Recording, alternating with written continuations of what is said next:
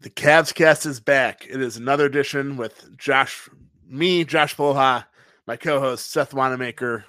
Unfortunately, we are not weekly anymore, given that it's the off season. So it's been two weeks since we've seen you guys. But we are live on Facebook, YouTube, and Twitter, just talking Cavs, anything and everything Cavs. Now that it's the off season, and it is an another official waiting for next year podcast uh, brought to you by the Evergreen Podcast Network. I guess nothing has really changed in the past two weeks. Cavs related, at least. I know a lot has happened in the NBA playoffs. The NBA playoffs have been crazy, whether it's injuries or upsets or whatever. Um, but yeah, we're just here to talk Cavs. Looking ahead, I looking forward to the offseason. Uh, not really the NBA draft yet, given that the uh, the NBA draft lottery has not occurred yet, and that is actually the next time we'll be live is for the NBA draft lottery in two weeks.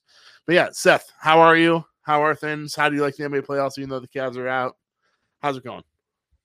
Yeah, a little bit better spirits than the last time we talked. We were kind of fresh off the Atlanta loss, so a little bit more perspective, um, a little bit more appreciative of the season. Feeling good. Uh, I've been locked into the NBA playoffs each night, like double headers every night, seven o'clock, ten o'clock. It's been great. Um, very fun, competitive, and I I don't know if I've seen as much carnage as we have in this this current playoffs in a long time, man. Every time I, I turn on a game bodies are flying, people are getting ejected, double birds from Draymond. It, this playoff, this playoff season's got that, it all, man. I'm having a that.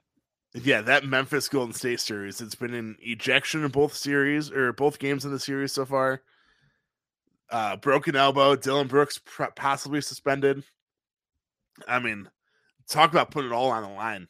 I, I I guess we can we have plenty of time to talk about this, but I don't see this Cavs team being that physical, and I, they're just they just can't honestly. But yeah, that's for further down the road. And we're talking about Memphis and Golden State, who are two of the best teams in the NBA. So it is what it is.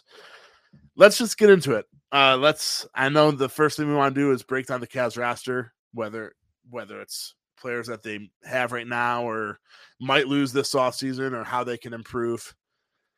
I know you have it listed unrestricted free agents, restricted free agents. Uh, I guess you start here. Yeah, yeah. I think there's last time we talked, there's there's a lot of, of different options Koby has, a lot of different decisions he has to make. Uh, a few different unrestricted guys um, that I'm assuming the Cavs will likely part ways with, and Ed Davis, Rajon Rondo, and Brandon Goodwin. Um, two of those guys, however, played meaningful minutes down the stretch in Rajon and, and, Brandon, obviously with backup point guards. So those, all three of those guys are unrestricted. Um, it's been much talked about from a restricted standpoint. Obviously, Collin Sexton is a restricted free agent going into this year, uh, as well as Moses Brown. Um, and then the next couple of guys, if you want to look at who will be on the last years of their deal, is Kevin Love and Caris LeVert and those two names kind of jump out because they make a lot of money. So between the two, they're they're at forty six million dollars, and so you know three guys that are unrestricted that I wouldn't be shocked if if really none of them are back. Um, couple guys, mainly Sexton, restricted that I think you and I both want back quite a bit. Can't wait to see this year. Um, and then the final year of their seasons, both guys that I don't know about you, Josh. I don't know how surprised I'd be either way if either of these guys are playing in a Cavs uniform past um, 2022, 2023 and Love and, and Caris. Just your thoughts in general about let's just maybe start with those two guys, Caris and Love. If if you had to pick one, a certain one you think is I'll start around? I'll start with the uh, unrestricted free agents first. I wouldn't be surprised. Ed Davis most likely gone. He was just a veteran guy, didn't really play much.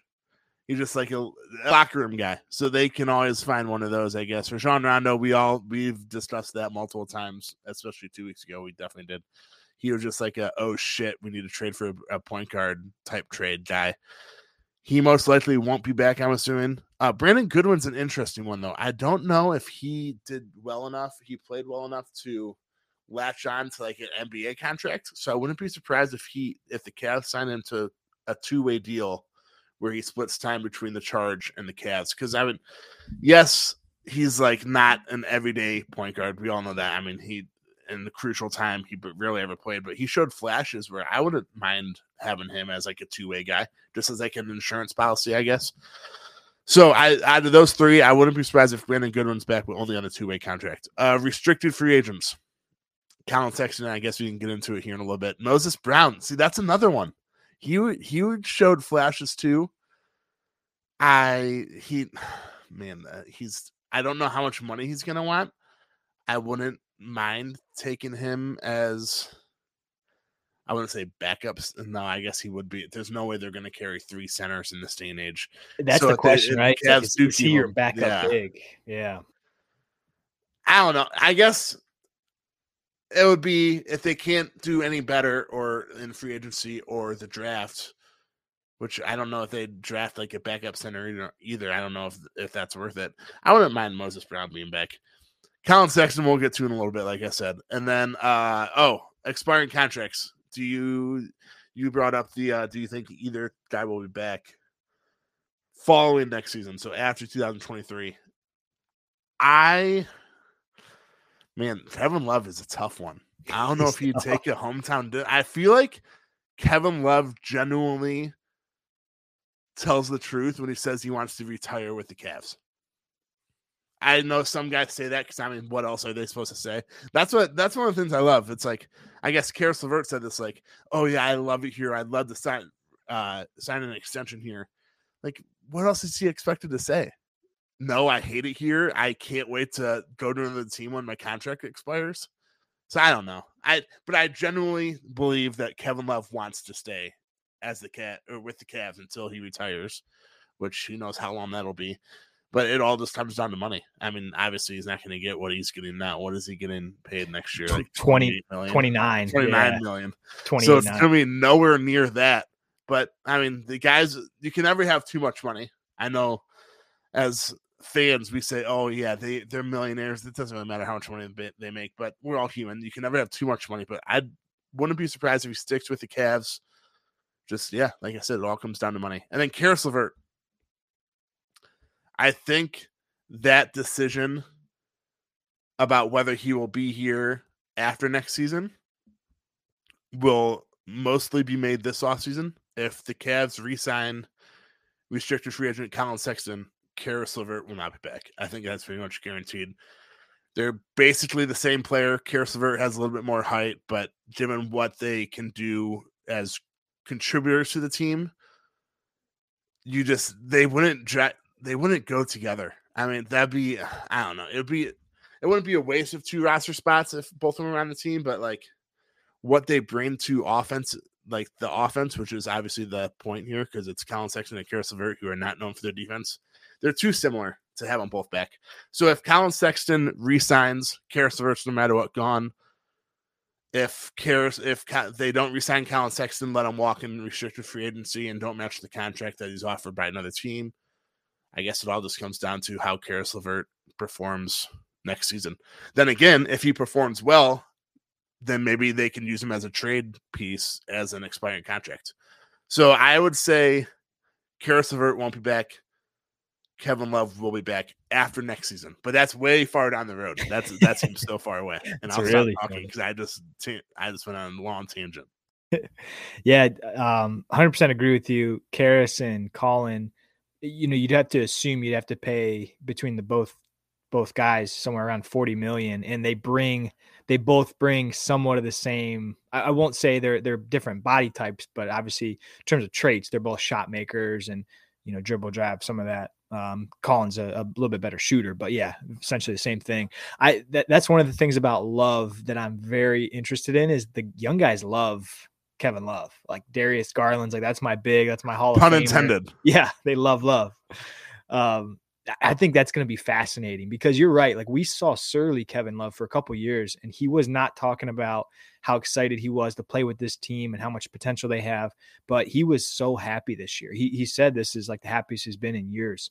Um, wow, I, I you know what does a, a Kevin Love market even look like? I have no idea he he he couldn't even get in the play-in game against the Hawks, but in other matchups, he's so beneficial. And he can I interrupt you? The games, yeah. The Kevin Love market consists of whoever, whichever team has LeBron James and the Cavs. I think it's really that simple. That's yeah. literally what it would come down to. If he doesn't resign with the Cavs, he's going wherever LeBron's playing. Yep, I, th- I think you're right about that and yeah, it's you hope he he understands where he's at at this point in his career. Um, the young guys love him. Would love to keep the train rolling, but like you know, we we have to face facts a little bit. That JB, JB said, Kev, we can't really play you in this game. You know, in a critical play-in game, we can't um, really play you. So it's it's tough. That's going to be a tough conversation. We discussed that two weeks ago too. Kevin Love definitely should have played more than ten or eleven minutes, however many he played. Maybe it was like a match. And we already discussed the Hawks play-in game, but maybe it was more of a matchup thing than like a Kevin Love Uh, he obviously trusts Kevin Love. I mean, he's the veteran on the team, but yeah, I I don't know. I I hope Kevin Love retires a Cav, and yeah, I hope he retires a Cav and then retire number zero. Yeah, absolutely, absolutely. It's he's he's built too many good memories at this point. Like he he went through the shit years with the Cavaliers and with Cleveland. It's like now let's. It would be nice to see him reap some benefit, and this team is obviously on the way up. So it, it would be sweet to see him stick around. Yeah, absolutely. I mean, even this season, I know I wrote about it this morning. Last year at this time, the only discussions surrounding Kevin Love were how can the Cavs buy him out and when will the Cavs buy him out? There's nothing. There's literally no other discussion about like how can Kevin Love and the Cavs work something out so he stays. Nothing like that. And then here we are. He uh he should have won sixth man of the year. I wrote about this morning, but he finished second sixth man of the year voting. And literally in the span of like nine months, he went from when will the Cavs not buy him out, not if, and to six man uh second place in six man of the year. I mean, you can't ask for much more from Kevin Love, honestly. I've obviously you'd want more than 10 minutes in a play or playing game, but besides that, as a whole season, you couldn't ask for much more from Kevin Love. Yeah, when you when you play like 47 minutes a night like Tyler Herro did and you win six man, I have a little bit of an issue with that, but it is what it is, so whatever. Speaking of Kevin Love, and we just kind of ran through some decisions they're going to make. Um, Cavs have another very big potential decision to make this summer. I don't think it's a decision. I think they made the decision. But Darius Garland, the All Star Darius Garland, is eligible for a max coming off his rookie deal contract extension max that they can offer to him in July. And that deal would look something like five years for 182.2 million is the number I saw quoted um, across the league, I think from Shams. So Josh, I think you and I are probably on the same boat here. You just give it to him, right? July 1st, whenever that first day is, five years, 182.2. You just bring him in, have like an awesome PowerPoint to show how awesome he is, and then just hand him the letter, right? Give it to him as soon as oh, possible. Oh, man. A PowerPoint in the Cleveland front office. I don't know if I trust that given the Browns situation. I don't know what you're referring to. no, it's you're right. I mean, at they should already have the uh, contract papers prepared, and at 12 a.m. or whatever the deadline is, send it over to Darius Garland, and it seems like he's going to sign it. I mean, when was, I I hate being this kind of fan, but when was the last time that a I mean, Darius Garland's not a superstar yet, but an up and coming rising star, hopefully one of the best point guards in the league in the next year or two.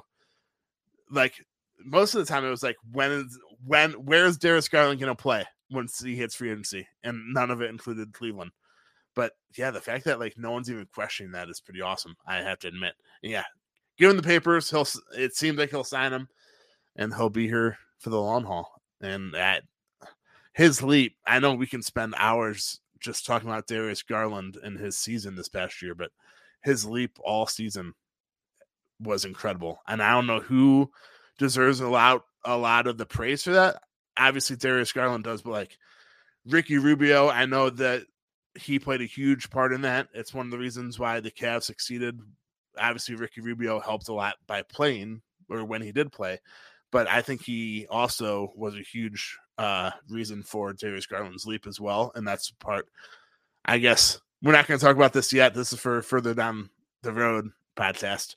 But I would love for Ricky Rubio to be back with the Cavs next season just because he brings so much on and off the court. And yeah, Darius Garland's leap, he deserves that max extension because he's only improving too. So it'll be it'll be an exciting future once he puts pen to paper. Yeah, he, you have to imagine he's going to be looking around at some of these absolute aliens he gets to play with with Jarrett Allen and Evan Mobley and his his backcourt duo with Sexton. He's like, yeah, I'm I'm feeling pretty good about this situation from a basketball perspective. And he doesn't strike me as a as a guy who's like, I'm I'm pushing myself to New York. It's like, no, he he looks comfortable, he looks happy, and, and man, he's got he's the he's the leader of what looks to be a very fun basketball team for the next five plus years. So yeah, I can't wait to to hear that the Cavs lock him up this July. Yeah. Just whenever the deadline is, the Cavs it should be announced by either Shams or Woj within like a minute, I'm assuming. It, Darius, if you want to let us break that news, that would be fantastic. I know I don't know why we just push things to the big national guys, but you know, uh, Josh Poloha, Seth Wannemacher, if you just want to DM us, that'd be fantastic. Do it, do it, do it. Although we could act like we broke the news just because we know it's going to happen. Let's be honest. That's true. Isn't, isn't that what wannabe reporters do, anyways? Yeah, I'll have it typed up. I'll shoot it out. There's no. It's going to be a swinging uh, home run anyway. So. oh yeah, I, I just can't wait for him to be, put pen to paper and just had that foundation piece. I mean, if he signs a five year deal, you have Jarrett Allen for four more years, right? Did he did he yep. start that five year? Okay, so yep. you have him for four more years. Evan Mobley for four years, I think is his rookie. I think rookie contract, er, first round rookie contracts in the NBA are 5 mm-hmm. I mean, it's just the young core that the Cavs have. It's not only exciting just because of how good they can, they are and can be, but the fact that they're just locked up with the Cavs for the long term is awesome. Mm-hmm. I, I, won't, I don't want to bounce around, but something you said just came to my mind. I think is worthwhile to to speak on really quickly. Is you know, there's I think back in like the mid to late 2000s, even early 2010s, expiring contracts were like all the rage, and they were so valuable. If you had a nice expiring contract, because there were a lot of teams that were trying to go for it and had some room. And like the last couple years, it feels like expiring contracts have kind of they haven't been as valuable as they once were. Um, and I think it's because you know a lot of the teams that have kind of been in hell, and so you know ha- getting an expiring contract back still doesn't get them in that position where they can go get a guy. But I, I've started. I'm just reading tea leaves of NBA Twitter and, and looking at different accounts and reading through. It seems like you know, there, there's so few teams that have cap space right now, but they're on that borderline. They're close. It feels like there could be an opportunity for either a LeVert or Love or both next year, um, where that we have some serious value, you know, with one or, or both of those contracts. So, sorry, not to bounce around at all. I just I think it's going to be really interesting to see what the value of expiring. You know, how many teams are in the market for an expiring deal next year um, because 46 million is a lot of money. I mean, that's a ton of money. So we'll see how valuable that ends up to be. Yeah, and I mean, Koby Altman has done a lot of good things so far, so I trust in him. But it'll be interesting to see because obviously the Cavs want Caris LeVert to play well. But if he plays really well, then you'll say, well, he sh- should stick with the Cavs long term. But if he plays like crap, then he has no trade value. So I, it'll it'll be interesting. I mean, I guess the cat you could say the Cavs are in a good spot with him just because worst comes to worst, he's an expiring deal that you trade away. But then again, like you said, expiring deals now don't seem to mean as much as they did back when. So I don't. The Caris LeVert situation is definitely going to be one to monitor up until the 2023 trade deadline, which is 10 months from now in next February. Yep. Yeah, the the whole dynamic. I mean, I know that's one thing that you and I could talk about for a half hour, but just the shooting guard position, whether you talk about Okoro, whether you talk about Sexton coming back and, and what he's going to look like, whether you talk about LeVert, I mean, I that's such a like a rabbit hole. I, I we probably don't need to get too far down it, but it's just it's an incredibly like fluid, open discussion about what does the two guard look like next year, and there's there's like a three headed monster that that you can attack and think through it. So yeah, I think you know, I, I think the the plan as of now is the Cavs are going to bring everyone back and best man win. Like it's there's a lot of guys that can vie for that starting two position, and it's going to be very interesting to see who gets the first crack at it. Yeah, speaking of running it back, that takes us to our next topic. I don't know if you purposely did that or what, but yeah, I, I know it's to be talking about running it back or what can the Cavs do this offseason besides the draft. So I I'll let you go first on this one. Yeah, um, yeah, so I think you know the one the one curveball in this is Koby Altman's been very aggressive. That's the one thing that makes me pause. So this season was such a success in terms of, um, you know, if you if you watch this team, you saw the good stuff. You saw a team that was top five in net rating. You saw a team that had a defensive identity. So much exciting stuff. I will say some things may not translate from this past year to next year. You know, we don't know how Rubio is going to heal up. We don't know what he's going to look like. And so, I, if I had to put odds on it, I'd say the Cavs are more likely to bring the pieces back and run it back with a healthy Collin Sexton. Um, but man, I Josh, I wouldn't be surprised if if Koby went out and, and made some kind of move. I, he, it just wouldn't surprise me because he's done it. You know, he's done it numerous times now. And you said a healthy Collin Sexton, but if they run it back, I mean, it seems like it's been. I know it's only been since like the, I guess since the beginning of this, the beginning of the season, but it seems like forever since the Cats had a fully healthy team. I mean, I know when we recapped uh who or when the Cavs played the Atlanta in the play-in, we recapped like the four regular season games between the two, and Collin Sexton in the first game between the Cavs and the Hawks was the starting shooting guard. I it literally feels like years since I saw Collin Sexton play. So it'll just, I mean, so much can change whether it's Collin Sexton or whatever, but just I'm already excited, even if nothing changes, to just watch this team at full strength. It's at I like I said, it's been a few months, or maybe more than a few months, maybe like six or seven months now. But I, I just don't remember watching this team at full strength. Whether it's like, I mean, I don't want to dream big, but imagine a backcourt with Darius Garland, Collin Sexton, and Ricky Rubio coming off the bench, and then probably Caris LeVert at least to start the season. So you're back, your starting backcourt is two of those four, and your second unit is led by two of the other two. It's just, I'm yes, I I agree with you that Koby is going to be aggressive, especially because this young core seems to be special. So he wants to speed up the development of them too. But literally, I wouldn't be surprised if he does moves that anything's possible. I mean, besides Darius Garland, Evan Mobley, and Jarrett Allen, I could see anything happening this offseason in terms of trades or whatever. This is Alex Hasty, the host of Ohio versus the World, an American history podcast. On Ohio versus the World, we'll travel back in time with the authors, historians, and even witnesses to visit the most exciting, consequential, and too often overlooked topics that have shaped America's history. There seems to be an Ohio connection to so many important moments. When you said uh, Ohio versus the world, we did some damage. So join us and we'll take a deep dive to enlighten, educate, and entertain you as Ohio versus the world makes history fun again.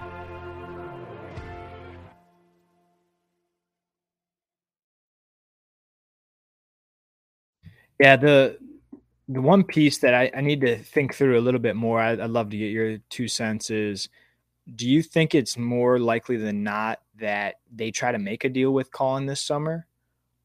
Or do you think they kind of sit, wait on their hands, see what kind of offer sheets Collin might get in, and then look to match at that point? I I don't know.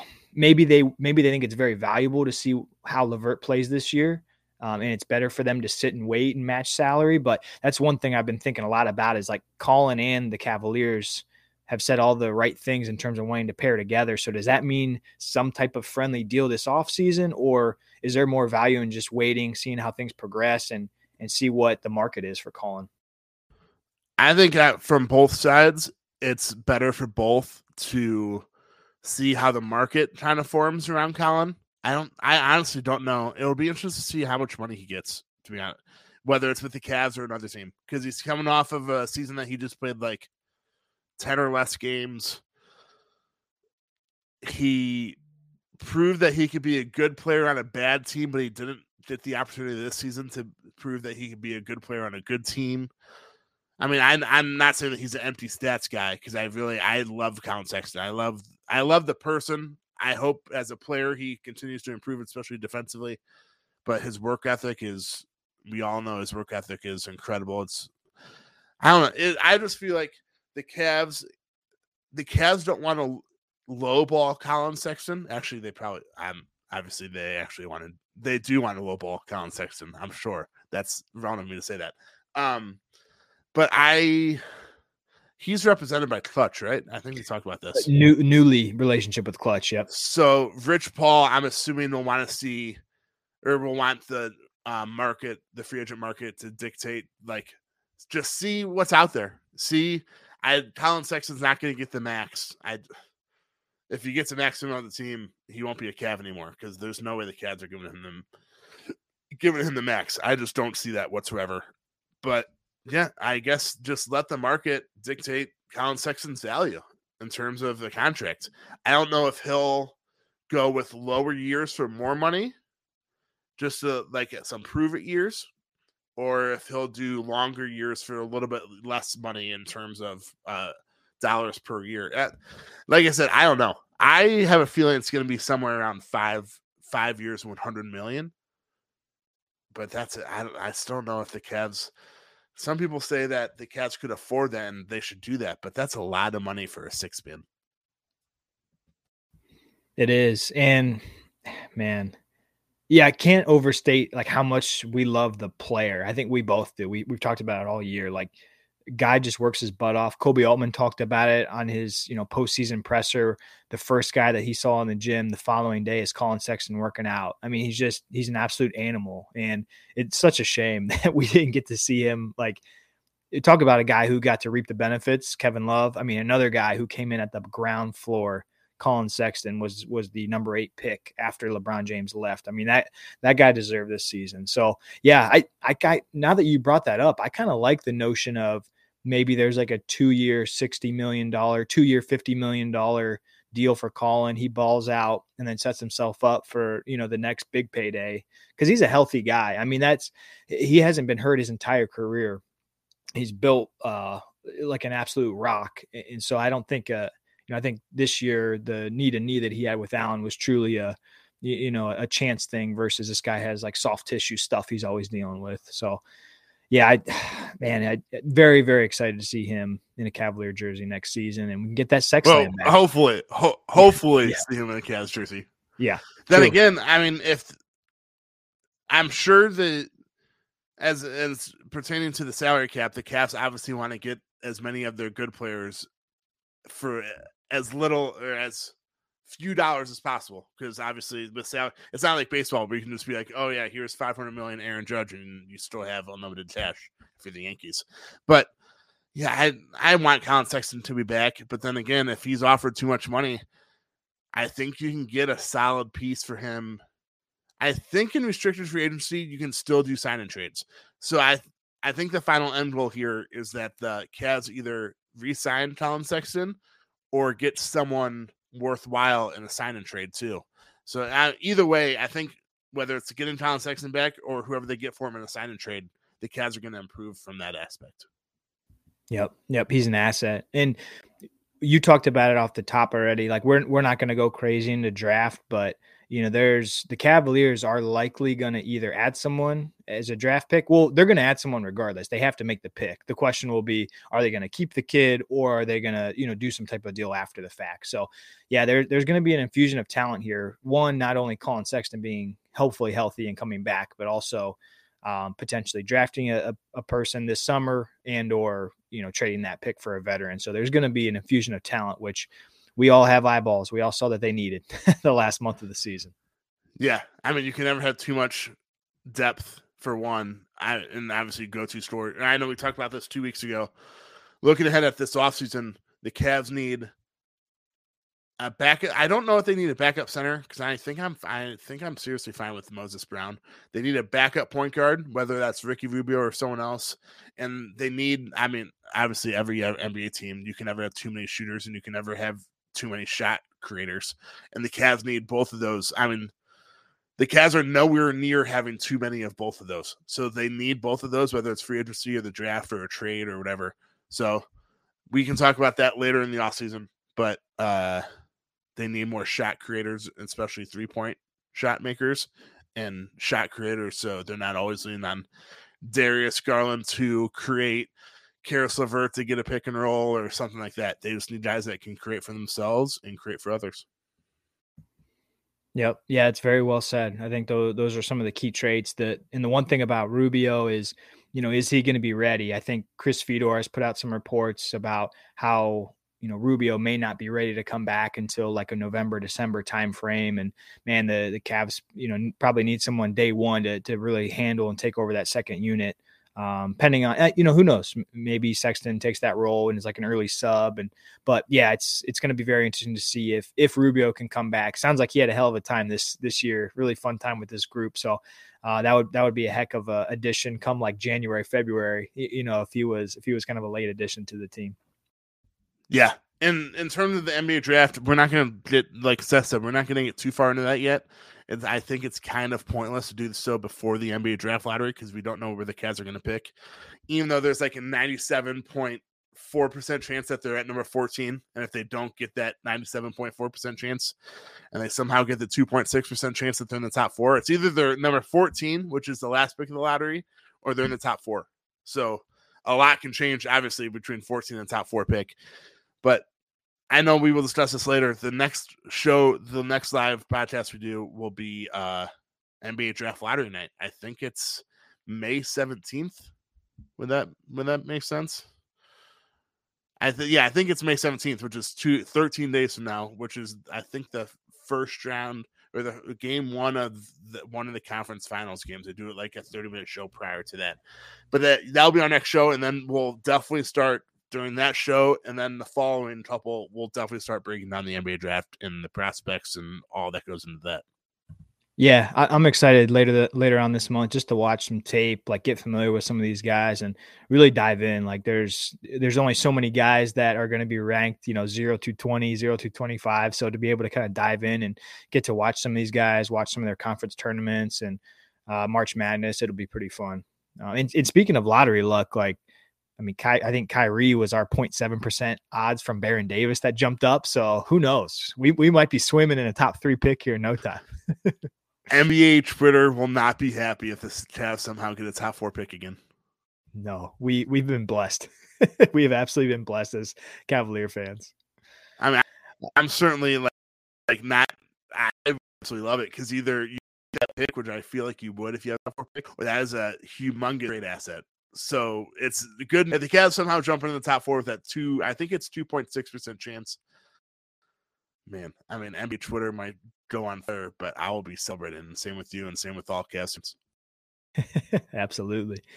Well, I, I know we've got some, we've got some like end of season, off season questions. Is there anything else, you know, end of season wise, anything else you, you wanted to hit on before we kind of jumped over to some questions we thought would be good?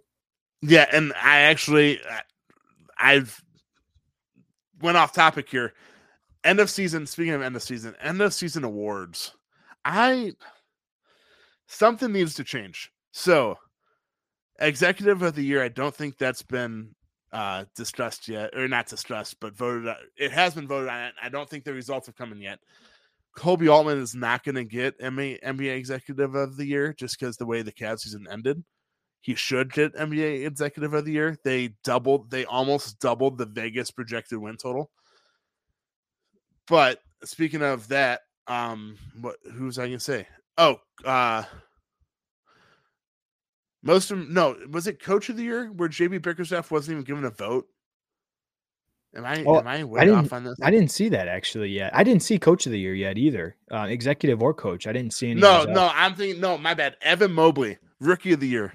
So right. there are 100 there are 100 voters worldwide for rookie of the year. Evan Mobley received 99 votes, which means someone somewhere did not think Evan Mobley deserved a, a, the first, second, or third place vote in Rookie of the Year. I don't know who it is. I hope it comes out sometime, but that voter should never be allowed to vote for a season award again. Luckily, it didn't. It was a close race between Evan Mobley and uh, Toronto Raptors Scottie Barnes, who ended up winning the award. Luckily, it wasn't so close that that vote cost Evan Mobley the Rookie of the Year. But yeah, th- that's just inexcusable. That's one reason why I'm mad at uh, end of season awards. Secondly, something needs to change with six man of the year. I broke it down this morning. I wrote about it. Tyler Herro, yes, he is considered a sixth man, but he plays starters minutes. Just because he comes off the bench doesn't mean that he should. it, it's it's hard to say because like yes, he is a six man, but there should also be like a minutes restriction too. Like I broke it down. If uh, Tyler Herro is like he he averaged like thirty two point six minutes per game. Exactly. That Yep. would that would have been the third highest on the Cavs roster this year. So the sixth man of the year would have played the third highest minutes per game on the Cavs this year. How is that even? And he was sixty fourth in the NBA. So you're telling me out of what's whatever five times thirty is, I, I one fifty. So there are one hundred fifty starters in the, in the NBA. Tyler Herro was 64th in minutes, but he's a bench guy, so he gets so he gets six minutes of the year. Yes, obviously he averaged the most points and whatever else, but I broke it down on waitingfornextyear.com this morning. If you do per 100 possessions and per 36 minutes, Kevin Love has it won easily.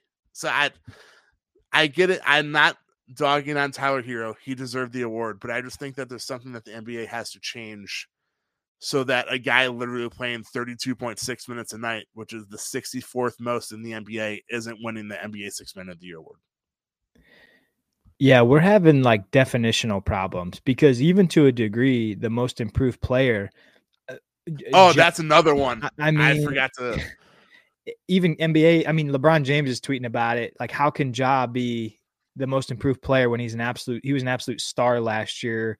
Uh, it's just, it's just like definition. I, I'm having a hard time understanding what all these I- different awards mean, man. I don't know. I could. I forgot the most improved player because I was stuck on. I brought in Coach of the Year, even though it hasn't even been voted on yet. Um, yeah, most improved player. So how does it one guy? How does a guy win Rookie of the Year two years ago, and then when Most Improved Player two years later this year? I mean, LeBron agrees. He should. The John literally went from a star to a superstar. So yes, he improved, but that's not that's not who the award was for. The award should have gone to Darius Garland, who made a huge leap. I, I don't even care if Darius Garland doesn't didn't win it. I really don't. I just think that Ja Morant should not have won it. If anyone, Jordan Poole, Golden, Golden State Warriors guard, Yep. Yep. he should have won most improved player. He went from like a afterthought to being. I mean, right now in the playoffs, I know the playoff the awards have already been voted on, but he's proven right now he is probably the third best player or a top three player on the Warriors right now, and he's a six man coming off the bench. Yeah, it's just I feel like the awards voters. Luckily, I don't think it um affects rookie contract extensions. Maybe it does. I know further down the road, all NBA and stuff affects like uh, how much money an NBA player can make, but I don't think these types of awards do. But yeah, Ja Morant, yes, he's a superstar. He is awesome to watch. He's one of one of, if not the best point guard in the league. Actually, no, my bad.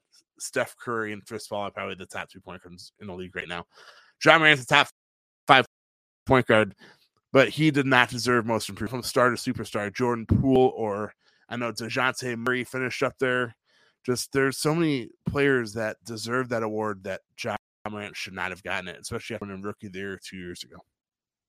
Yeah, even his own teammate. I, I saw on, uh, I saw, I think it was on Twitter that he actually Bane, delivered it yeah. to his teammate Desmond Bane. Because I mean, Desmond went from nine points per game his rookie year to this year he had 18, so he improved by nine points, skyrocketed.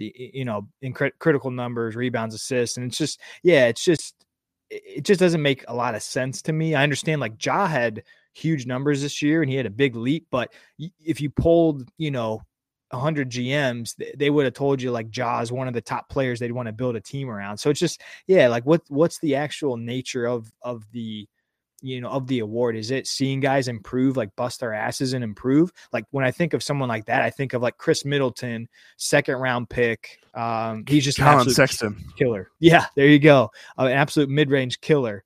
Um, but I think we've got some serious gripes, man, between rookie of the year, the closest rookie of the year ever, between um, between Evan Mobley and Scottie. We've got Kevin Love, who lost to a guy who plays almost 33 minutes a night, and Darius Garland lost most improved to a guy who, y- you know, is like a top 10 player you want to build around. It's just these definitions are brutal.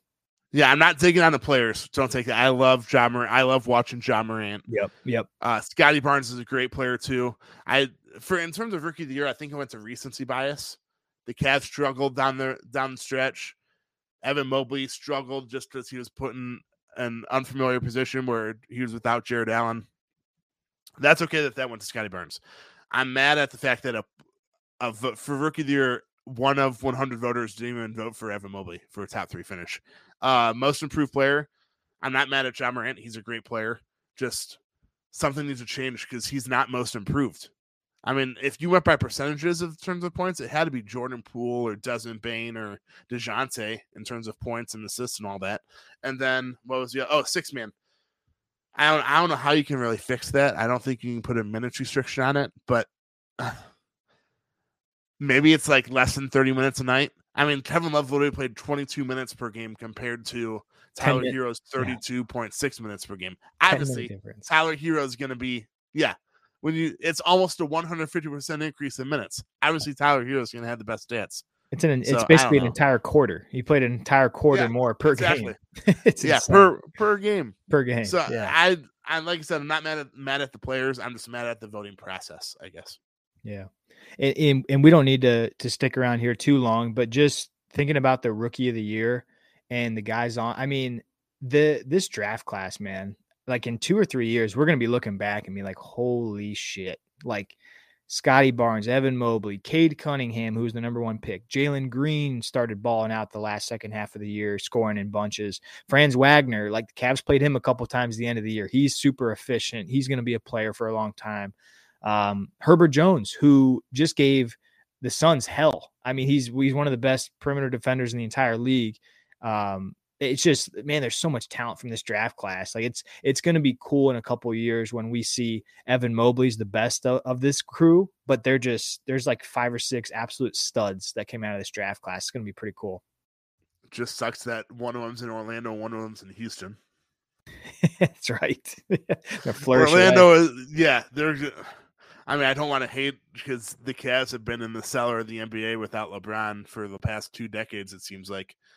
But it just seems like Orlando. I guess Orlando has when they had Rashard Lewis and when they took down the Cavs, Jameer Nelson, those guys. But it just seems like Orlando and Houston have been in the cellar of the NBA for a while.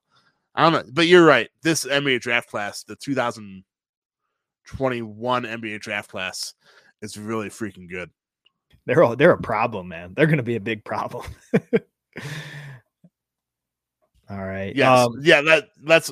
Um, I know you have some questions, right? Yeah. Yep. Perfect transition time. So th- these are a couple questions that that Josh and I, you know, kind of rattled around in terms of, hey, these are good, like end of the season, you know, off season, going into next year questions. Um, that I think will be interesting little thought starters for us. And the first one, this is my favorite one of, of the couple that we got here. So, Josh, if you could pick two traits to add to any player, so it could be two traits to the same player, or it could be one trait to one player, one trait to another. Um, but two traits to a player who played this season. Let's say that if, if the player actually played this season, so maybe let's exclude Collin. Um, if you could add two traits to any players, which would they be going into next year? Man, Isaac Okoro has to be one. A shot. Give me a freaking three point shot for Isaac, please. Um, it would be easy to say like someone else with a shot just because in today's NBA you can never have too many three point shooters. I don't want to say that though. Um, I feel like I'm like trying to create a player and you only have like 100 attribute points to use. You know what I mean? 2K, NBA 2K. Way yeah. back in the day when I used to create players when I was younger, you couldn't just make them all 99. You only had like 100 to use, and you started off at 50 overall, 50 shooting. So you had to I'm trying to think of. So Isaac Okoro's three point shot is absolutely number one. I'm sure that's gonna be a lot, number one on a lot of people's boards. And attributes, it doesn't mean height, correct? right. Yeah, we, will do like uh, some type of skill, perhaps. Like I can't make Collin Sexton taller. oh my! Can you imagine a six six Collin Sexton? Oh my gosh. Man, I don't know. Um, Evan Mobley free throw shooting. Boom. Yep. There you go. Yep. Somehow he lost his he lost his free throw touch. I it's I I hope because I mean it seems some like something little. Wow, that's uh, people are, would probably say, "Wow, that's a boring answer." But if as much as he could get to the line, I think he will get to the line once he puts on some muscle mass. him going from like uh I don't even know what he was this year. Wasn't he like 65%? If he, he ended, go, he ended like 66%. Yep. 66. So Yep. just go to high 70s or even 80%. That's like one or two points a game at least. So Isaac Okoro, I I'm sure there's a lot of other good answers, but I wanted to go with something off the radar. Uh, Evan Mobley free throw shoot. So Isaac Okoro three point shooting, the obvious one, and then off the radar Evan Mobley free throw shooting. Yeah, you went kind of like obvious and then nuance, which I appreciate. I like that. Um, I had I had roughly the same in, in a little bit of a different way. So I, I had Okoro's playmaking. Um, his use his usage went down. So as a rookie, it was 14%. It went all the way down to 12% this year. And People I'm- finally started watching film on him. Yeah. We'll let him sit out, chill out by the three point line in the corner. And man, he was hitting it for a little bit this year, but uh, it's just, I'm probably, this answer is a little biased because we saw what happened with Darius and just how he got ran to the ground the last half of the year with everything being on his shoulders. But man, uh, if Isaac can get a little bit of a handle, he, we know he, when he gets downhill in transition, he can finish. If he can just do a little bit of that off the dribble, it, it would be awesome. So I'm, I'm going to give Okoro the trade of, of just like, I guess I'll call it playmaking. Uh, You know, there's a lot of things that go into that. Shot creator. Are you going? I like that. playmaking, it could also that could be like a wide circle, and it could Yeah. also include three point shooting.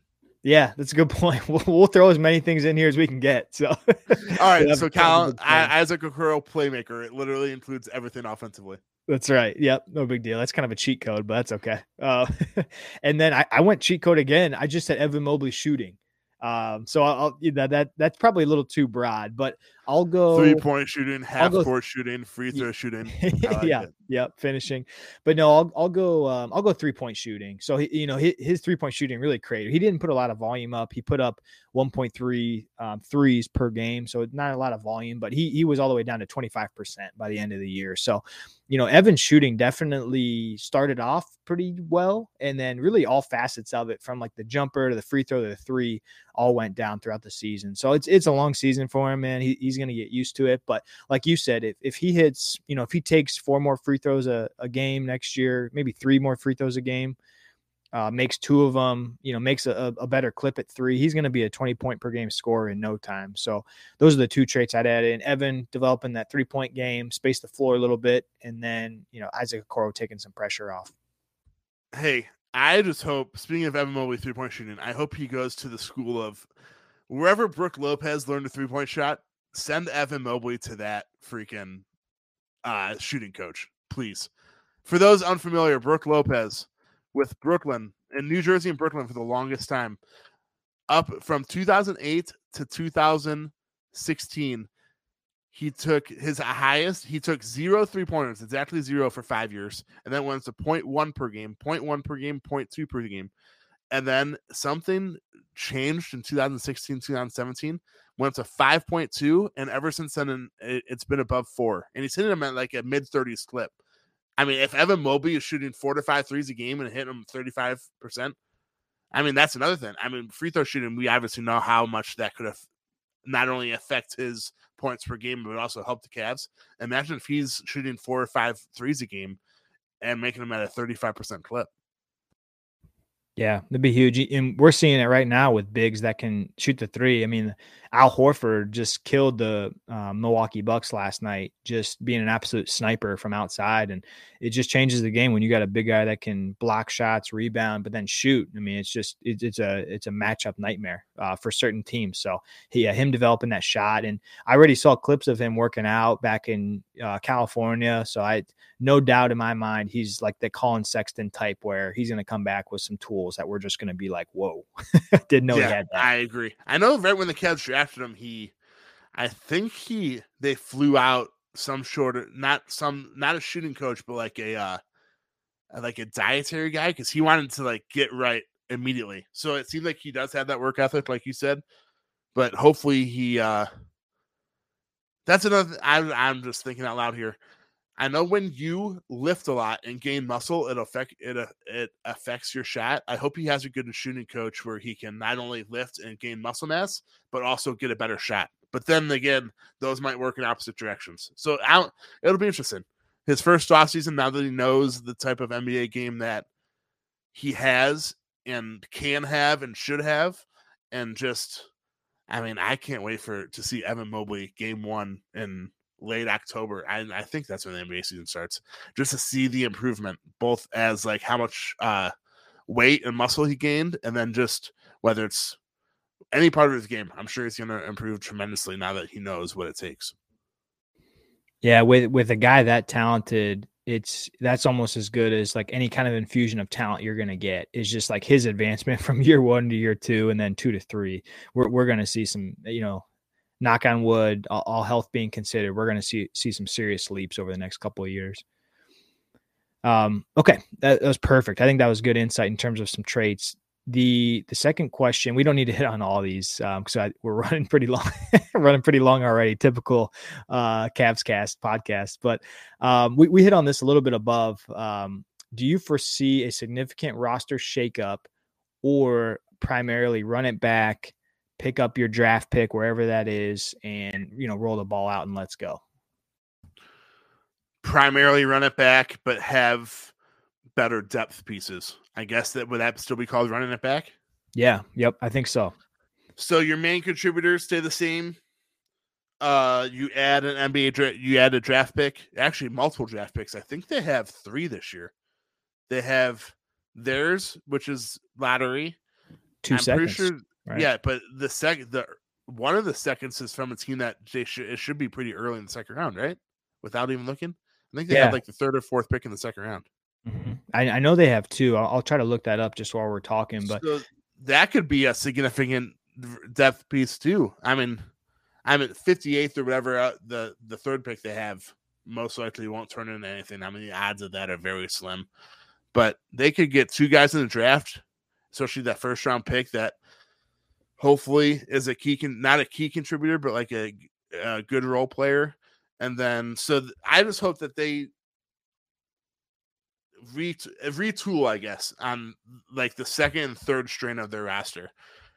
Moses Brown, I'm fine with him being a backup center. If they improve on that, cool. They need a backup point guard, whether that's Ricky Rubio or someone else, or Ricky Rubio and someone else, given Ricky Rubio's injury, and who knows when he'll be back. And like we said earlier, just get more shot creators and shot makers, especially from three. You can never have too many of those, and just run it back with a healthy team, which is it seems like it's been since October. It has not been healthy. So and run it back and just retool the uh, bench guys. Yeah, that, that's where I'm at too. We we saw a lot of minutes from guys that I hope we don't really see them play next year. And, and, I say that very respectfully. Like we we saw the Cavs have to go so deep um, this year with all the injuries they faced. I mean, it's great to know that those guys can play, um, but it would be nice for like one of them to have to play around four guys who are consistently playing versus like three of them getting thrown out there because the Cavs are just absolutely bludgeoned with injuries. So yeah, I think improvement of the depth pieces and not having to go as deep. I guess if that makes sense. So you know what what veteran is out there that can help you know help that second unit out quite a bit. And, and I did was able to take a look very quickly. So Cavs obviously own their their own first round pick because they failed to make the playoffs. Uh, this year they have San Antonio's second round pick, so that's going to be a, a, pretty high one. Um, and they also have Miami, so that that of course will be low, but um, that San Antonio pick should be somewhat high in the second round. Yeah, and I mean that's that. So it's probably most likely pick 14, and then a high second round pick. That could be two key role players. Yep. Yeah. And, and, then, like you said, I mean, Lamar Stevens showed flashes. He was thrown into the fire, and and a fully healthy season, he probably doesn't see the floor much. He turned into like a key contributor, especially a guy that can go out there and play def- like play lights out, not lights out on defense, but make things very physical and very tough for the opposing offense. It's just like a bunch of guys where the Cavs, uh, uh it'll just be interesting because you have guys like Lamar Stevens, Dean Wade, Cedi Osman, Cedi. Those guys, they can either be like package them together for one player, or there are your guys nine through eleven on the bench, which is, I mean, that is very good players for guys nine through eleven on the bench. So it'll just be interesting to see what Koby and company do this offseason. In a world infatuated with comic fandom comes a show to help us remember the talents that have inspired us. Whoa, whoa, whoa, cut. Oh, come on. It wasn't Come that on. bad. It's a bit dramatic. Let's just tell them about the show, guys. We are the Canned Air Podcast. Join us weekly for a comedic trip through pop culture.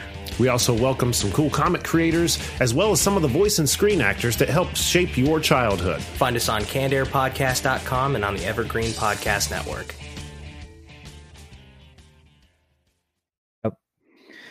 Um, this is these next two, and I'll, I'll kind of package them. I'm going to take one one out. Um, I don't I don't think we really want to talk too much draft. So Uh, um, before we go on though, the Cavs had the ninth. The San Antonio pick is the ninth pick in the second round. It's 39th overall. But continue.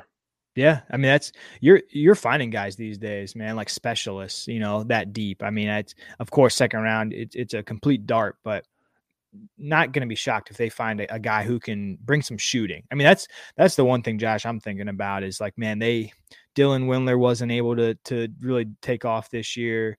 Osman was benched later on in the year. Like just some pure shooting would, be so nice for this team, I and they they need it.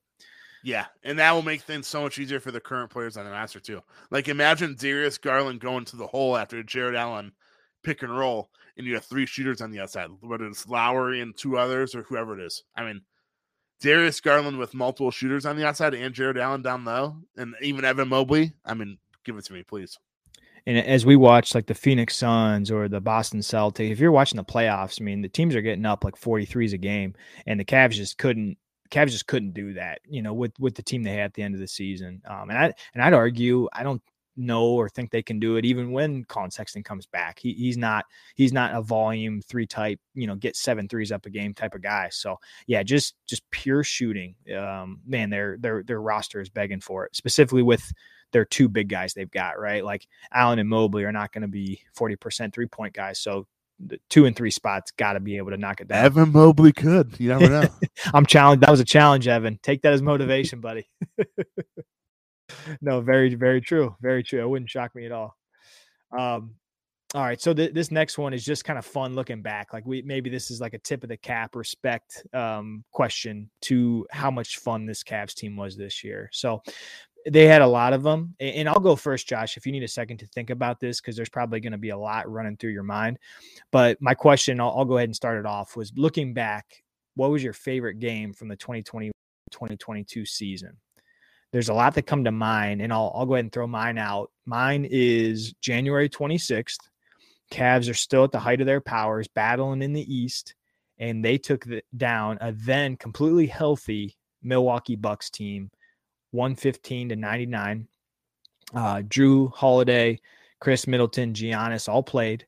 After the game, Giannis said something like, uh, we need to start watching some tape for the Cavs. This is a different Cavs team. And it's like, oh, yeah. Yeah, they are, Giannis. Uh, that was a wake up call for all the NBA, by the way, by far. No, no chance it wasn't. Yep. Everyone was watching that like, uh oh, these guys are real. Uh, that was a game where Evan Mobley dunked over uh, Giannis, and it was a critical. It was one of those where, like in the regular season, you so rarely see maximum effort. Like we see, we're spoiled with it right now in the playoffs, but that was one of those where the Bucks were down like 12 with four minutes to go, and one of those rare instances where Giannis was going 100 miles an hour to stop a play, and Mobley finished over him. I think it was a lob from Garland to Mobley uh, Mobley finished and got the and one, and oh, it, it was so sweet. And that, you know, end of January was when we were thinking, okay, Cavs are a top three seed in the East, and we're rolling. Um, and of course, you know, some bad things happened, but I remember being so excited. The crowd was nuts, and man, that that game was a heck of a lot of fun. So that was my personal pick for best game of the season, taking that down the defending champs at home. Let's go. Let's go. Looking back at the schedule, that was one of three games in a row where they held their opponent to less to less than 100 points to double digits, which is unheard of in today's NBA. Man, that that was peak Cavs. I mean, I know they were without Collin Sexton. I'm assuming they still had Evan Mobley and Darius.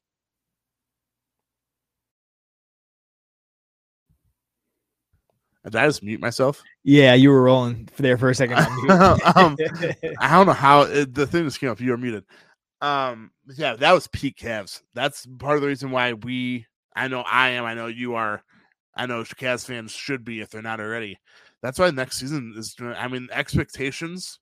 It won't be as fun as this season, just because there were no expectations this season. There will be next season, but that's there's just so much hope and so much like it's there's so much hope, but still so much uncertainty just because of one, it's been so long since we saw a fully healthy Cavs team, and two, I mean, we still don't know how this team is going to jive to get like whether a, a, full off season of practice, like for Caris LeVert and those guys under the belt. Just that's why I'm so excited for next season. But speaking of this, I honestly don't know. This is recency bias, but it has to be one of those comebacks I think it was the Nuggets where they came back and won in overtime when they were down big late in the season. That was my second pick, man. What a game. Yeah, I'll take I'll take that Denver game. Actually, I'm on the schedule right now. Uh March 18th, they won 119, 116 overtime. I'm pretty sure they were down 20 in the fourth quarter. It was a playoff atmosphere. I wish I was at that game. I wasn't, but yeah, give me that. Even though the Cavs later in the season they dug themselves in way too big of a hole we learned that against Brooklyn in the first play-in game, but and that hole wasn't too big because the Cavs dug themselves out of it and came back and won in overtime. Yeah, man, and they were down some bodies in that game. That game was electric. I mean, Jokic was getting frustrated, and man, the, the Cavs kind of had the Nuggets number this year because Jarrett in their first matchup, Jarrett Allen kind of took advantage of Jokic and had the had the better of him. And then that game, I mean, the Cavs were down bodies, and uh, man, that was that was uh, that was a hell of a game too. That was my number two pick. Damn. And by the Nuggets, speaking of the Nuggets, I know this is way off topic, but the fact that they were as good as they were this year shows you how good Nikola Jokic is. They were without Michael Porter Jr. and Jamal Murray. arguably two of their top four players. No, that's not even arguably. They're without yeah. two of their top four players all season, and they still, I don't know. Denver's going to be a force to be reckoned with if they uh if they run it back. That's for sure. And somehow, some way, we have gone an hour again on this podcast. Damn it. Got it. We thought we were going to change our ways in the off season, but nope, not a chance. Not a chance. it's getting worse. it really is. And did we cover everything that we want to talk about? Um, maybe one. Oh maybe no, there's one, still two more. There's still two more things. Yeah, yeah. Well, all right. We'll go. We'll go speed round, and maybe we'll just hit number five if that's okay. Because number four, I think, is a good. Maybe we'll come back to that. That'll be our post lottery uh, question in, in regards to the draft. Um, but number five, um, we're having some fun right now. Like playoffs are awesome. Josh, who are your picks to make the finals? Who, who's going to come out of the East and come out of the West this year? Man, I think worst case scenario in terms of being a Cleveland fan is Golden State versus Boston. You, oh, man, but it's look. I mean, that has to be probably the two favorites in each conference right now. I know Milwaukee just upset Boston in game one because Giannis is an absolute freaking freak show. They call him the Greek Greek freak for a reason. But them being without Khris Middleton, I mean, Boston got goal the shooting wide open threes left and right in game one. They were making those in game two, which is why they blew out Milwaukee. But oh, man, who do I want or who do I think will? Yeah, let's go. Who do you think? Who do you think will? Golden State, Boston. Damn it. So Golden State, Boston are both um, odds wise second to come out. So Boston's second to come out of the East, and Golden State's second to come out of the West. The Miami it, Heat are first to come see, out of I, the East. The Heat are so. I mean, we me. even yeah, we even discussed that during the season. Like, who would we, who would we want to play in the playoffs? And among the top four seeds in the East, we both said Miami. Miami's just such a weird team. Like they don't have that absolute superstar. I guess Jimmy Butler is kind of their superstar, I guess per se, but he's not like a top. T- he's not a top ten player in the NBA. So like they're just better as a team. I mean, I guess when you put Bam, they have Bam, Jimmy Butler, Kyle Lowry when he's healthy. I was gonna say Duncan Robinson, but he just had a did not play coach's decision last yeah, game. Yeah, he's been he's been getting some zeros. Yeah, after they, yeah. they paid him some money too. So yeah, yeah, for a pure shooter that literally all he does is shoot threes. Miami's just so tricky because they don't have that top 10 NBA player. So I feel like people write them off. But as a team, I mean, Bam Adebayo is great. Kyle Lowry is great. Not great, but defensively, they, they're a force to be reckoned with. Then I forgot PJ Tucker. Their defense is very good. So I guess the defense wins championships. That's that's why they are favored. But yeah, I'd, Boston, man. Jayson Jayson Tatum, Jaylen Brown, Derrick White. Grant Williams somehow being a six six guy that's take like stopping Giannis Antetokounmpo who's seven foot. I just Boston. It's hard to come up with a true weakness for Boston, especially when they're. I mean, Marcus Smart, he was out last game and they still won, but defensively, offensively, go-to guys. I mean, Jaylen Brown can put up forty when he wants to. Jayson Tatum can put up forty when he wants to. Marcus Smart and uh Jaylen Brown are going to make things very tough defensively. Then you have like Al Horford and Grant Williams come off the bench. I just I hate to say it, but Boston is really freaking good. Yeah, and and when uh when Williams came back, you know, he he had um he had an injury and they were speculating he may not come back for really deep into the playoffs and now he's back and he looks great. I mean, he's blocking shots all over the place. So I I agree with you. My my pick is Boston coming out of the East. Um, I may or may not have some interest in them coming out of the East for other reasons, but Boston to come out of the East, and I had the Phoenix Suns come out of the West, and I think a, a Phoenix Suns Warriors Western Conference Finals is where we're heading, and that, That is, is going gonna to be- be a bloodbath. Yes, that is going to be an incredible series. Jae Crowder versus Draymond Woo. Green. Give it to me. Chris Paul, Steph Curry, Booker, Klay. I mean, Poole. I mean, ooh, that that series is. I'm, I'll stay up late. What I don't even care. That that is going to be like six That or is- seven incredible games. That is going to be yeah. You said it. That's to be an incredible. Well, if it happens, which it's leaning toward that way. Man, that is going to be an incredible series. I, the fan part of me wants Phoenix to go to the NBA Finals because I want Chris Paul to win one before he retires because he's he, I mean he I know he's not that old, but he seems a lot older than he is, and he's playing his best basketball too like right now. But CP3 needs to win a ring. Um, but yeah, it's hard for me to just bet against literally and figuratively the Golden State Warriors. We've seen it too many times. I, I was I was shocked when the Grizzlies beat them last night. Honestly, I was shocked because it's like we've seen this story a hundred times. And Klay Klay's looking a little rough. That's one thing I've been watching. Is I mean he uh, he he just came back from a big injury. Um, but yeah, it, it was just weird to see them lose because we've seen the story a hundred times when you know, and they just flourish. New guy, you know, it's like Poole, Gary Payton Jr., undrafted guy. It- they just continue to to to shell out just incredible playmaking shot makers. Yeah, two things. Um, wait, what? Shoot, now I totally just lost my train of thought for the first thing. Uh, the second thing was the reason why the Warriors lost is because Steph Curry was three of eleven from three. Klay Thompson was two of twelve from three, so they were five for twenty three overall, and Klay Thompson was five of nineteen from the floor, and yet they still only lost by five, and that's with Ja Morant scoring forty seven. That's I mean, oh, that's that's not when Warriors won game one in Memphis. The favorite, um, the most favorable series finish was Warriors to sweep four nothing.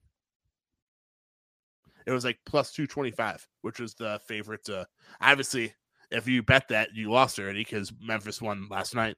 But the fact that, um, Klay Thompson and Steph shot as poorly as they did. Ja Morant went off for 47, and Memphis still only won by five at home. I think says a lot without really saying much at all. Yeah, and if you if you watch that game, like I understand superstars are, are going to win you games in the playoffs, but literally the last like 12 possessions of the Memphis Grizzlies were um either, you know, very quick like ISO for Ja or Desmond Bane set a pick for um for Ja. He went to the corner. Ja didn't pass to him and he just drove in. I mean, at, at some point that's going to tax him, especially a guy that size. Like Ja is going to have a tough time doing that three more times against Golden State. So that's I'm not I'm, I don't have high hopes. I would love to see it personally because Grizzlies are very fun. Uh, but man, that that would be uh, that would be a tough you know uphill climb for them to to take three more. Yeah, it would, and, it would be cool for the Grizzlies Grizzlies to go far too, because former waiting for next year guy, Jakey Stats, I know he's known as, but Jake Rosen, he now work. He's now in the. uh I wouldn't call it front office. I forget his exact role, but he's now working for like a big timer for the Memphis Grizzlies. So that would be cool to see them go far. But yeah, like you said, uh, although I think I saw somewhere Ja Morant had like 12 of the Grizzlies' final 15 points or 15 of the last 17. It's crazy how they uh leaned on their most improved player so much because he obviously wasn't that good prior to this, right? Yeah, well, he made a huge leap, and no one really heard of him before la- this year. So yeah, he definitely deserved that award. but yeah, so you guys, I we both had Boston, but then you had Phoenix and I had Golden State. Just give me, I'm just Golden State, Phoenix, seven game series. That will absolutely be appointment television for all NBA fans. Absolutely, no question about it. Yeah, and I'm right there with you. I know Chris Paul's got some, you know, kind of a reputation around the league. He might be a little surly. I think he's almost 37 or he is 37, but man, he deserves it. He's, he's one of, he's one of, if not the best point guard of like my generation since watching basketball in the, you know, real early 2000s to now. And I, he deserves it. He, he needs to get one. He's had bad in, you know, bad luck, bad injury luck to his teams. I want to see him get one. The mid range killer, Chris Paul. Just when you thought mid range was leaving the NBA, Chris Paul comes and dominates the mid range game in the NBA playoffs. It's like you watch it and he does the same thing over and over again, but it you just what do you do with it? Because if you if you sag off him, he's going to shoot it. If you run at him, he's just going to lob it over your head to uh, Ayton or McGee. So good luck. I don't know how you stop it. It's it's awesome to watch. yeah, I completely agree. I I don't know. I don't want Golden State to go to the finals again, but I just feel like it's going to happen just because they're just so dangerous. Like if you Jordan Poole, Klay Thompson, Steph Curry, there's a good chance that two out of those three. Although last night, I guess I'm proving myself wrong because last night only one was on uh, shooting well. But there's a good chance that two out of those three at least are going to shoot well. And if two out of those three are shooting well, man, they're so hard to stop. They really are. Yeah, the more things change, the more they stay the same. I mean, it's we've been seeing it for seven years now, and it's I, I just I don't know if if they're on, you're you're not going to beat them. You, they have to you know they have to go sub like 36 percent, and then you you start to have a shot, which is just crazy, but yeah, is what it is. Unfortunately, I just I'm I know it sucks that the Cavs aren't in the playoffs, but these NBA playoffs have been tremendous watching wise, and they're only going to get better because I mean if you have why am I completely losing? Who's the other East? Who are the other two teams in the East right now besides Boston and Milwaukee? Oh, uh, so we've got oh, Miami, Miami, playing the Sixers. Yeah. So Miami Sixers, if Joel Embiid comes back, that won't be as good of a conference finals, but between whoever wins those. But man, if I mean, I'd even take Memphis versus Phoenix. That'd be a really good Chris Paul versus Ja Morant, the young um Grizzlies versus like a veteran like Chris Paul. I know the Suns are still pretty young just because Mikal Bridges and DeAndre Ayton. But whether it's Memphis or Golden State versus Phoenix, I mean, worst come to worst, it's versus Dallas and you get Luka. That Western Conference final is going to be incredible. Yeah. And speaking of 76ers Heat right now, Heat are up eight at halftime. Um, our our uh, six man of the year Tyler Herro's played 17 minutes, so he's on pace for 34. But Tyler Herro's got 16 points at halftime, uh, highest plus plus minus of the team at plus 12. So on pace for 34 minutes. Yep, 34 minutes. Just saying. And Philly needs, like you said, Philly needs Embiid back to have a shot. I mean, it's that's a real series if Embiid can come back. If not, it's just they just don't have a shot. It's just it is what it is. I've said that twice now, but. they just really don't have a shot. I agree with you though. If they don't have Joel Embiid back, it's it's over with. I don't know whether it's to in four games, but there's no chance it goes more than six games. No, yeah. Hopefully the, and I guess they're they're going to have home court for th- games three and four. So I know orbital fractures are weird. Like, does does Embiid come back with a mask on? Is his concussion going okay? It's I can't wait to see Joel Embiid play with a mask on. I think it's gonna be hilarious. That's a scary dude. I hope he wears like one of those all black ones, like LeBron and Kyrie had too, not a clear one. Like LeBron in the all black mask, that was like a scary freaking dude. Like you don't want to mess with that dude if he's coming to the basket. Those those Miami Heat clips of him in the mask, I mean, that's like that's as cool as someone can look. I think he looked awesome, like badass. he looks so sweet. Uh yeah, I just part of me wants Joel Embiid to come back just to make it a series part of me, the other part of me wants James Harden to suffer because I hate the basketball player James Harden. Just because I never used to hate him. He used to be a really good basketball player. Now I just hate his, his I hate his game and I hate his style of play. So if he gets swept, I'm happy with that too. Yeah, the the sole reason I want Embiid to come back is just to for the Heat to have some kind of competition this series because it's like I don't want them waiting around for a week and a half, you know, for some beat up uh, Milwaukee Bucks or or a Boston Celtics team. But yeah, it's come on, Embiid, get back. And like Embiid's another guy. It's like injury luck is just brutal. I mean, every year something had. It's like, man, I would love to see him be able to play right now too. Even though he he kind of ticks me off when he gets a bunch of uh, questionable foul calls against the Cavs, he's still awesome. So. Somehow we went from saying that this podcast wouldn't be an hour tonight to having this one be the longest Cavs cast we've had all season. So there we go. I guess I'll finish up. Do you have any final thoughts, whether it's the Cavs, playoffs, NBA in general, off season, anything at all? Nope. Final thoughts are best of luck to our lottery balls. Oh my gosh. I am just I'm laughing because I am just imagining with pick number 14 and it's not the Cleveland Cavaliers card. There might be like a little bit of like a an earthquake in downtown Cleveland in the surrounding area. Because reminder, I know I said this two weeks ago, and I'll remind you again. If the Cavs don't get pick 14, so if the Cavs number is not called first, they automatically jump in the top four. Man, if oh, I can only imagine the NBA Twitter though. My goodness. Give it to me. Give it to me. We Two weeks it. from now. We deserve So, it. That is May 17th, correct? I, I keep getting the dates Yep. mixed up. Tu- Tuesday, May 17th. Yep. because the NFL schedule is May 12th. So I keep getting those two dates mixed up. Yep. So Seth and I, we will not be with you next week. Like we said last week, off season it'll be every other week, and it perfectly lines up to where the NBA draft lottery is two weeks from now. So we will be with you the night of May 17th, either laughing hysterically because the Cavs have a top four pick or discussing who are the prospects that will likely or who could be available at number 14 in the NBA draft. Until then, enjoy the NBA playoffs. Um, bet responsibly if you're betting. I guess always, since you're a Cleveland fan, always rooting against Golden State, even though they're so damn good. I hate to say that. And yeah, just enjoy these NBA playoffs because they're freaking fun, especially with the Western Conference Finals are going to start here in like a week or so. So just enjoy them. I guess. I guess. Oh man, that's Guardians level bad. But enjoy the NBA playoffs. I wish the Cavs were in it, but they're still fun to watch.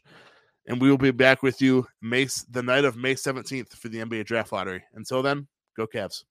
Go Cavs. Coming up on 5 Minute News, I'm Anthony Davis. You might think it's partisan because maybe it's critical of one side or the other, but it's not. It's just the truth. And I think that's also something that's kind of unusual for Americans listening to the radio or to podcasts because the news landscape in the States has been so partisan for so many decades. So, five minute news is verified, truthful, independent, unbiased, and essential world news daily.